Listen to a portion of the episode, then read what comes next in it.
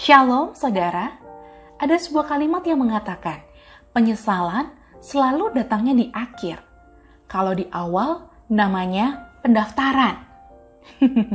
Kita mungkin bisa tertawa mendengar kalimat ini, tapi bukankah ini adalah sebuah kalimat sindiran yang mengatakan, "Ya udah, makanya pikir baik-baik, jangan sampai buat kesalahan supaya engkau tidak menyesal."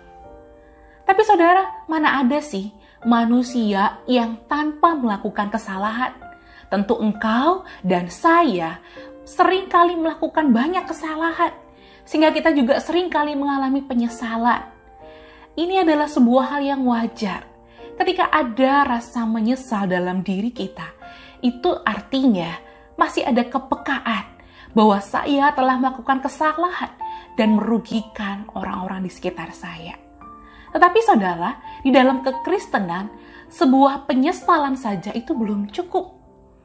Penyesalan yang sejati selalu diikuti dengan tindakan konkret, tindakan yang nyata, sehingga penyesalan itu tidak berujung sia-sia atau tidak berujung fatal. Mari kita belajar dari dua kisah dalam Alkitab. Mari kita bedakan apa yang mereka pilih setelah mereka menyesali kesalahan dan dosa mereka, dan apa yang menjadi hasil akhir dari kehidupan mereka. Mari saya mengajak kita membaca dalam kitab Injil Matius, pasal yang ke-26, ayatnya yang ke-75. Saya akan bacakan buat setiap kita. Matius 26 ayat 75 berkata, Maka teringatlah Petrus akan apa yang dikatakan Yesus kepadanya sebelum ayam berkokok, engkau telah menyangkal aku tiga kali. Lalu ia pergi keluar dan menangis dengan sedihnya. Saudara, seorang murid Kristus yang bersama-sama dengan dia yang mengikrarkan bahwa ke mana pun kau pergi, aku akan pergi, aku akan bersama-sama dengan kau. Seolah-olah Petrus ingin mengatakan baik dalam suka, aku akan mendampingimu guruku. Apalagi ketika engkau kesulitan, aku akan bersama-sama dengan kau. Tapi toh, Petrus pun gagal. Tetapi dia menyesali perbuatannya dan dia bertobat sehingga dia dipulihkan.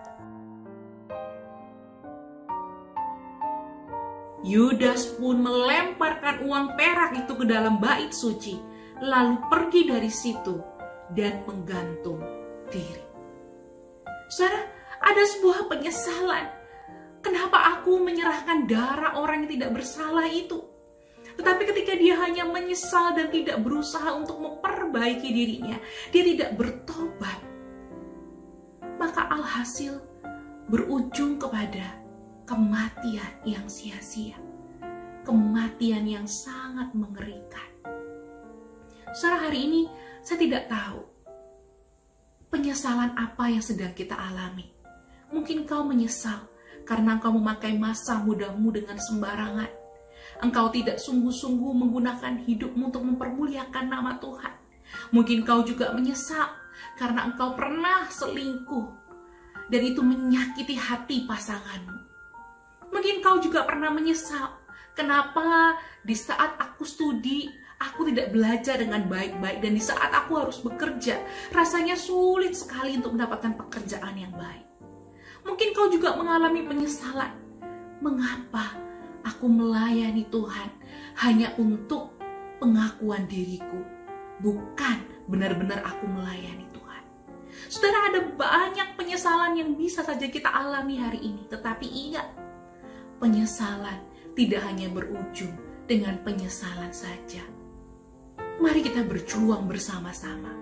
Kita sadar dengan keberdosaan dan kelemahan kita.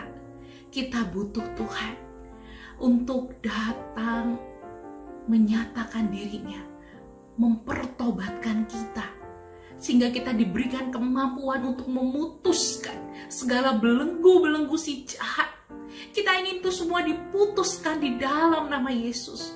Supaya kehidupan kita, kita boleh ada kehidupan yang baru.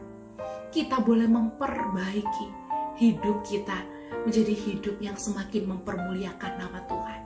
Mari dalam minggu-minggu prapaskah ini, kita menggunakan momen ini untuk semakin banyak merefleksikan diri kita, mengintrospeksi diri kita untuk kesalahan-kesalahan yang kita buat dan bagaimana Allah Tritunggal menolong kita untuk bangkit dari kesalahan itu dan boleh berjalan sedikit demi sedikit untuk semakin hari semakin serupa dengan Kristus.